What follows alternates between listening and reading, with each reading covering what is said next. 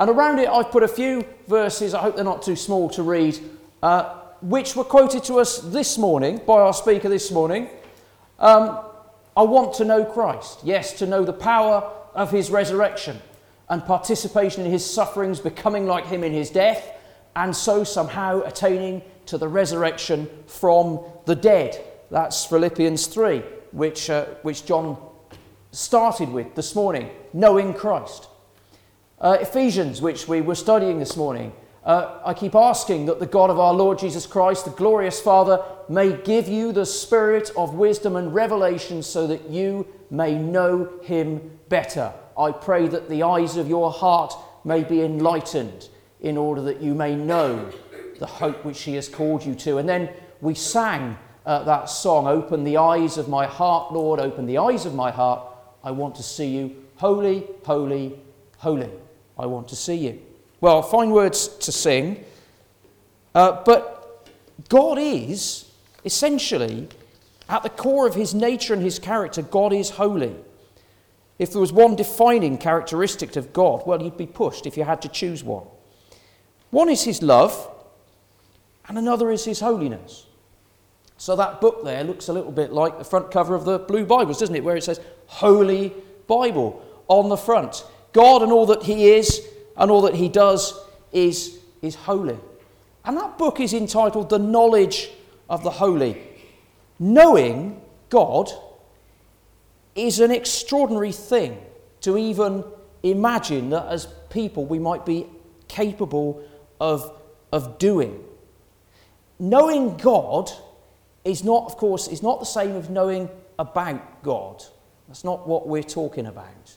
Okay, I know about Queen Elizabeth II, but I don't know her. If you mentioned my name to her, she would say, Who? Right? Now, that's actually true about a number of people who know an awful lot about God. If you mentioned their name to him, he might say, I don't really know them. I don't know them. Knowing God is very different to knowing about God. But this book describes God very well, and I'd recommend it to you. These two attributes of God, his holiness and his love, are two things that I just want to consider for a while this evening, just bring together in your mind. Nothing about God can be properly understood by a human mind uh, or properly adequately expressed in human words. God is incomprehensible to us, and we, we paddle in the shallows of a, a vast ocean when we start to consider God and, and think what He is like. He's unlike everything in our experience, everything we know is limited, is finite. God is infinite. Everything we know has a beginning and an end. God has nothing, no beginning or end. Everything we know is, is limited. God is unlimited in, in everything that He is. He's uncreated, He's self sufficient. He has power that is so immense that He could, uh, he could create the universe and his power was not diminished in any way because it's infinite. God's beyond the power of human thought to conceive.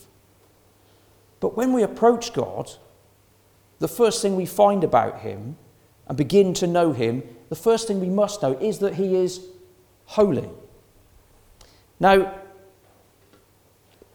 holy means, holy means right, it means pure, we have this idea of wholeness, meaning healthy uh, or well. And, and that's part of the meaning as well. God's holiness is awe inspiring. Now, have I got to turn this thing on, Colin? I've got to turn it on? Yes. Got to turn it on. There's a little buzz there. I can move forward. Whenever in the Bible you see uh, or you read of people seeing God and trying to describe God, you get this sense of, of their powers of description being overwhelmed and their powers of comprehension being overwhelmed, and of them falling to the floor and of them being overwhelmed by God's holiness. So, Isaiah 6, for instance, Isaiah says, I saw the Lord high and exalted, seated on a throne, and the train of his robe filled the temple. Above him were angels, seraphim with six wings. Two wings they covered their faces, and two they covered their feet, and with two they were flying, and they were calling to one another, Holy, holy, holy is the Lord Almighty. The whole earth is full of his glory. And at the sound of their voices, the doorposts and threshold shook, and the temple was filled with smoke. Ah, this is his reaction. Woe to me, I cried. I am ruined, for I am a man of unclean lips, and I live among a people of unclean lips. And my eyes have seen the King, the Lord Almighty. So there's this impending sense of doom. God is holy, I am not holy. Woe to me, I'm ruined. But then one of the angels flew to me with a live coal in his hand, which he had taken from the tongs from the altar, and he touched my mouth and said, See, this has touched your lips. Your guilt is taken away, and your sin is atoned for. And then I heard a voice of the Lord saying, Whom shall I send, and who will go for us? And I said, Here am I, send me. And so, God, there's this coal that comes from the altar, and it changes things. God changes things. God brings some purity to this man so that he can serve God. And this idea of fire we, we come across a lot when we read about God's holiness. So you, we read uh, Moses in the burning bush, you know, when he approached God and he was told, Do not come any closer, take off your sandals, for even the place where you're standing is holy ground. And then uh, in Revelation, when John sees God, uh, his, he says, sees Christ, he says his face was like the sun shining at its brightest. When I saw him, I fell at his feet as though dead. There you see that, that same reaction again. And then the book of Hebrews says, Worship God acceptably with reverence and with awe, for our God is a consuming fire. And uh, Revelation 4, the vision of four living creatures, day and night, never stop saying, Holy, holy, holy is the Lord God Almighty, who was and is and is to come. God's holiness is, is right through the scriptures from beginning to end. And it's the first thing that we find when we come to God. He is unsurpassably, unimaginably pure and right and holy. And, and He doesn't conform to some kind of standard, He is the standard. Holy is the way that God is. He's absolutely holy with an incomprehensible fullness of purity, and he is incapable of being anything other than holy, anything less than the perfection that he is. And God has created this universe in such a way that holiness is necessary to its, its health. And sin's presence in this universe just highlights that. And whatever is holy is healthy, and whatever is unholy has a moral sickness Uh, and must ultimately die. God is holy in all that He is and in all that He does. And if we are going to have anything to do with Him, our unholiness has to be cured and has to be changed. And yet, alongside that fact, that isolation that, that God's holiness brings, we have this truth revealed right through the scriptures alongside God's holiness that God is love. God's love, again, is unlike any human love. It's not what we would feel between ourselves necessarily, although a, a bit of it is mirrored in our hearts and is, is poured out into our hearts, as, as Steve read in Romans. God's love, that word, Greek word agape, used for love, is a love that is not caused by anything, uncaused love. Just as God has no first cause, He is the first cause, God's love is not caused by me being lovely or you being lovely, you having any feature in you which God loves, but God loves you because He loves you. It doesn't depend upon you. It's uncaused, it's undeserved, but it's true and it's infinite and it's unending, as God is true and infinite and unending. God's nature is the reason that we are loved we, we will always fail, I think, to grasp the intensity and the eternity of the love of God, which would grasp hold of you and never let you go. From God's attributes, which we cannot comprehend, well, we, we can learn of His love. This is, this is something that uh, Paul writes a little later in Ephesians, I pray that you, being rooted and established in love, may have power together with all the Lord's holy people to grasp how wide and high, long and high and deep is the love of Christ, and to know this love that surpasses knowledge. Here's that word about knowing again. We started off with knowledge of the holy, didn't we? I want to know Christ. To know his love. This love that surpasses knowledge, which is a contradiction, isn't it? It's a total contradiction in there. To begin to know, to start to know, to be filled with a knowledge of this love which we will never exhaust, which we will never get to the end of.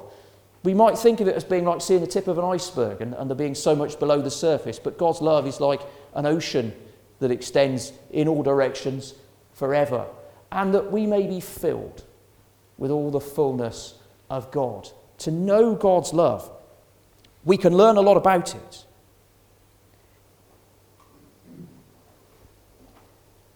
Some more words up here. Go back a bit. God's love and God's holiness create a conflict because God loves you and me infinitely, but God is infinitely holy. And our sin drives a wedge right into the heart of God between his holiness and his love for us. Therefore, Jesus Christ was born into this world.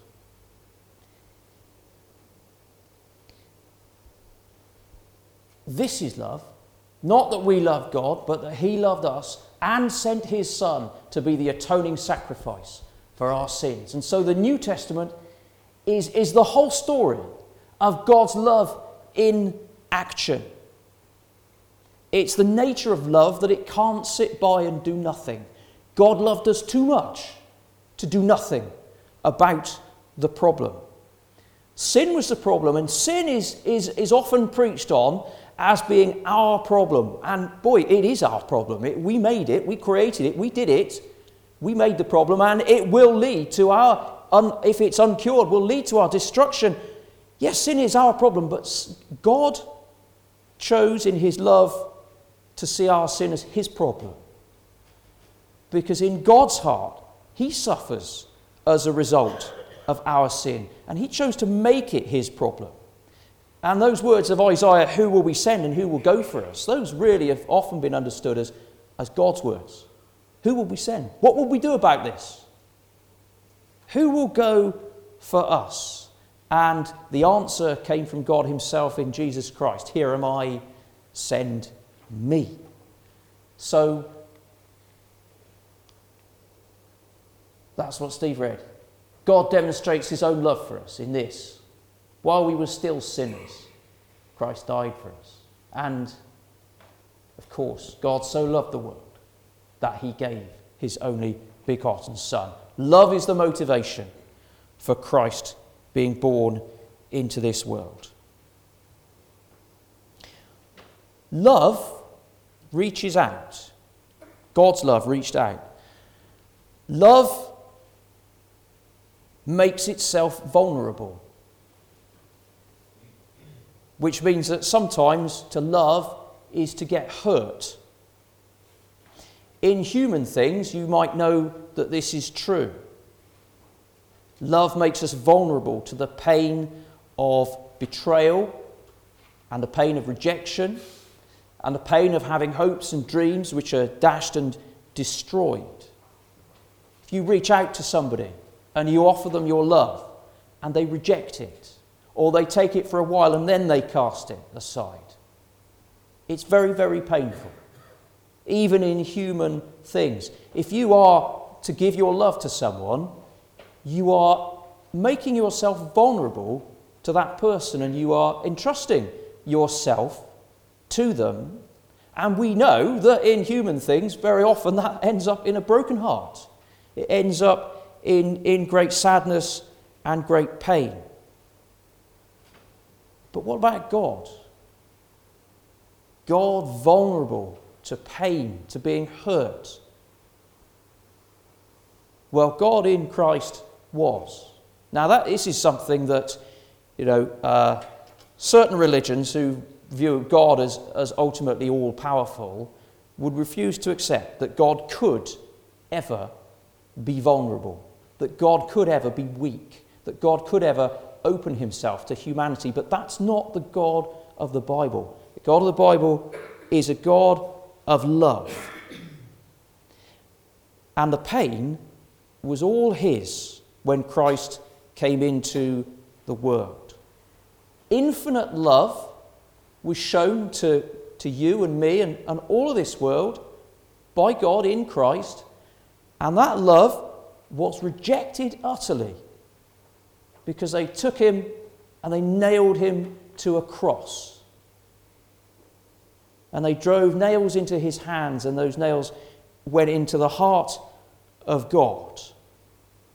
Christ suffered being despised and rejected by men.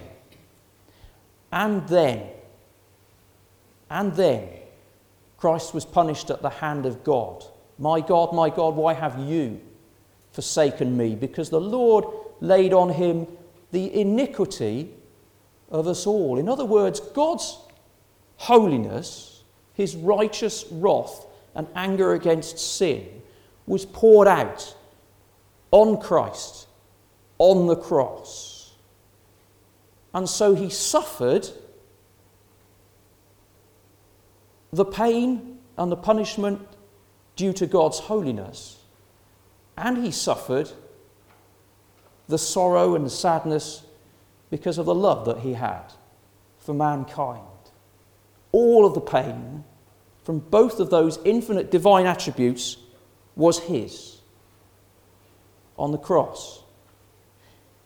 And in dying, he reconciled those things. No wonder he could say, Come and see if ever there was any sorrow like unto my sorrow. You know the words, don't you? Because there never was any sorrow like that. There was never any love so great, there was never any holiness so pure that met together in the cross. So there's a, there's a favourite uh, verse of mine in the Bible. It's in a psalm. There it is, Psalm 85, verse 10, where it simply says this it says, Love and truth are met together righteousness and peace have kissed each other. On the cross, God's love met with the truth. And the truth was that we were sinful, that mankind could do nothing, and that sin had to be punished. And that's God's, the result of God's holiness. That's the truth of God's holiness. Love and truth met together. And righteousness, God's righteousness, and peace, our peace, kissed each other. And they were reconciled in the cross of Christ. And out of that horror, that suffering beyond comprehension, God worked salvation for mankind. Holiness and love were reconciled. Our problem of sin was solved. Now, God asks us each for a response to that, because to know that is in your head is one thing, but to know it in your heart, to really truly know it, is something else. To respond to it is something else. God asks us for a response to that. Forgiveness is offered to you freely, lovingly, vulnerably. You have a perfect right to reject what God offers you. You can do that. You must decide what you will do with Jesus Christ. What will you do with what God has done for you and what He offers you? And it's your responsibility to choose. No one can make you be a Christian, no one can make that choice for you. God offers Himself to you, and you must choose what you will do with Him. And that's what's called salvation. That's what's called becoming a Christian, is responding to the love of God in Christ, dying for you, for your sin upon the cross. and if you accept, then God places within you a new heart. What was it? I need to find. I need to find Romans 8. Oh, there it is. And reread what Steve read. It says, um, God has poured out his love into our hearts by the Holy Spirit, whom he has given us. God has given us his Holy Spirit if we are his. And not just given, but poured it out. And through that, poured his love into our hearts because when we were still powerless, Christ died for the ungodly. So poured out, or another version says shed abroad in our hearts. I like that to sort of shed abroad as if it's not just poured in, but it should be flowing out as well. Now, that is what confirms in our hearts the truth, the integrity of this whole venture, this whole concept of our salvation is that we have the Holy Spirit within us and the love of God poured into us and, and pouring out of us as well. I wonder if you have ever been hurt in the church um, by maybe by other Christians. If you haven't, then you have probably never loved. If you love other people, if you love Christ, if you love the work of Christ and you love the honour of his name, you're vulnerable like he was vulnerable to be hurt, and you probably will have been hurt. And not just by the world outside, but the wound that you receive in the house of your friends is far more painful. And there are times when we as Christians are hurt by one another. Sometimes it's unavoidable, and all too often it's very avoidable. When that happens, we need to remember that we are walking in the footsteps of Christ, and we need to remember what his response was. I want to know Christ. We've seen this several times today. To know the power of his resurrection and the participation in his sufferings. There it is the participation in his sufferings. If you love him, if the love of God is in you, you will participate in his sufferings. And through that, somehow attain to the resurrection from the dead. When you are hurt for the sake of Christ, you're walking in his footsteps. And to walk in his footsteps properly means to be infinitely loving and infinitely forgiving to the person that has hurt you. And to be willing even to die for that person, despite what they have done to you. That is the love of a Christian. That is the hallmark of a Christian. And that is why we as a church should love one another with a boundless love, because God has poured that love into our hearts. That's how we should respond to others with more love and more love, with infinite love. And that is how we will truly come to know Him. Is if we know His sufferings. To know Christ in the end means to know His sufferings. And so, somehow, to attain to the resurrection from the dead, there will be a day when we will know Him in a way that we will never know Him on this earth when we're with him in heaven. Uh, here's a verse from an old, old hymn that I just wanted to finish by showing you, which says it to me. Uh, it's deep inside me somewhere from years and years ago, this hymn. And uh, the last verse um, speaks of, of the day when we will be with Christ. And it says, He who in his hour of sorrow bore uh, the curse alone, and I who through the lonely desert trod where he had gone. And it says that in that bright glory, we will share one deep joy. Uh, John Lewis looked at this a bit this morning, didn't he? In, in, Ephesians, he said there was a debate about what, what is the joy that's spoken of there. Is it, is it his joy or is it our joy? It's the same joy. It's the same joy. His joy is our joy, the joy that was set before him, for which he endured the cross, the, the fact that we will be together, that we will be reconciled in Christ. So let's finish with uh, a hymn, a song, an old one about the love of God, shall we? Uh, the love of God is greater far than tongue or pen can ever tell. This is a, this is a great old song uh, with a fine story behind it. There's some debate about who's going to play the music, is there? Oh, doing it together. Excellent. Uh, it's not in the hymn books, but it's on the screen. The love of God is greater far than tongue or pen can ever tell. It goes beyond the highest star and reaches to the lowest hell.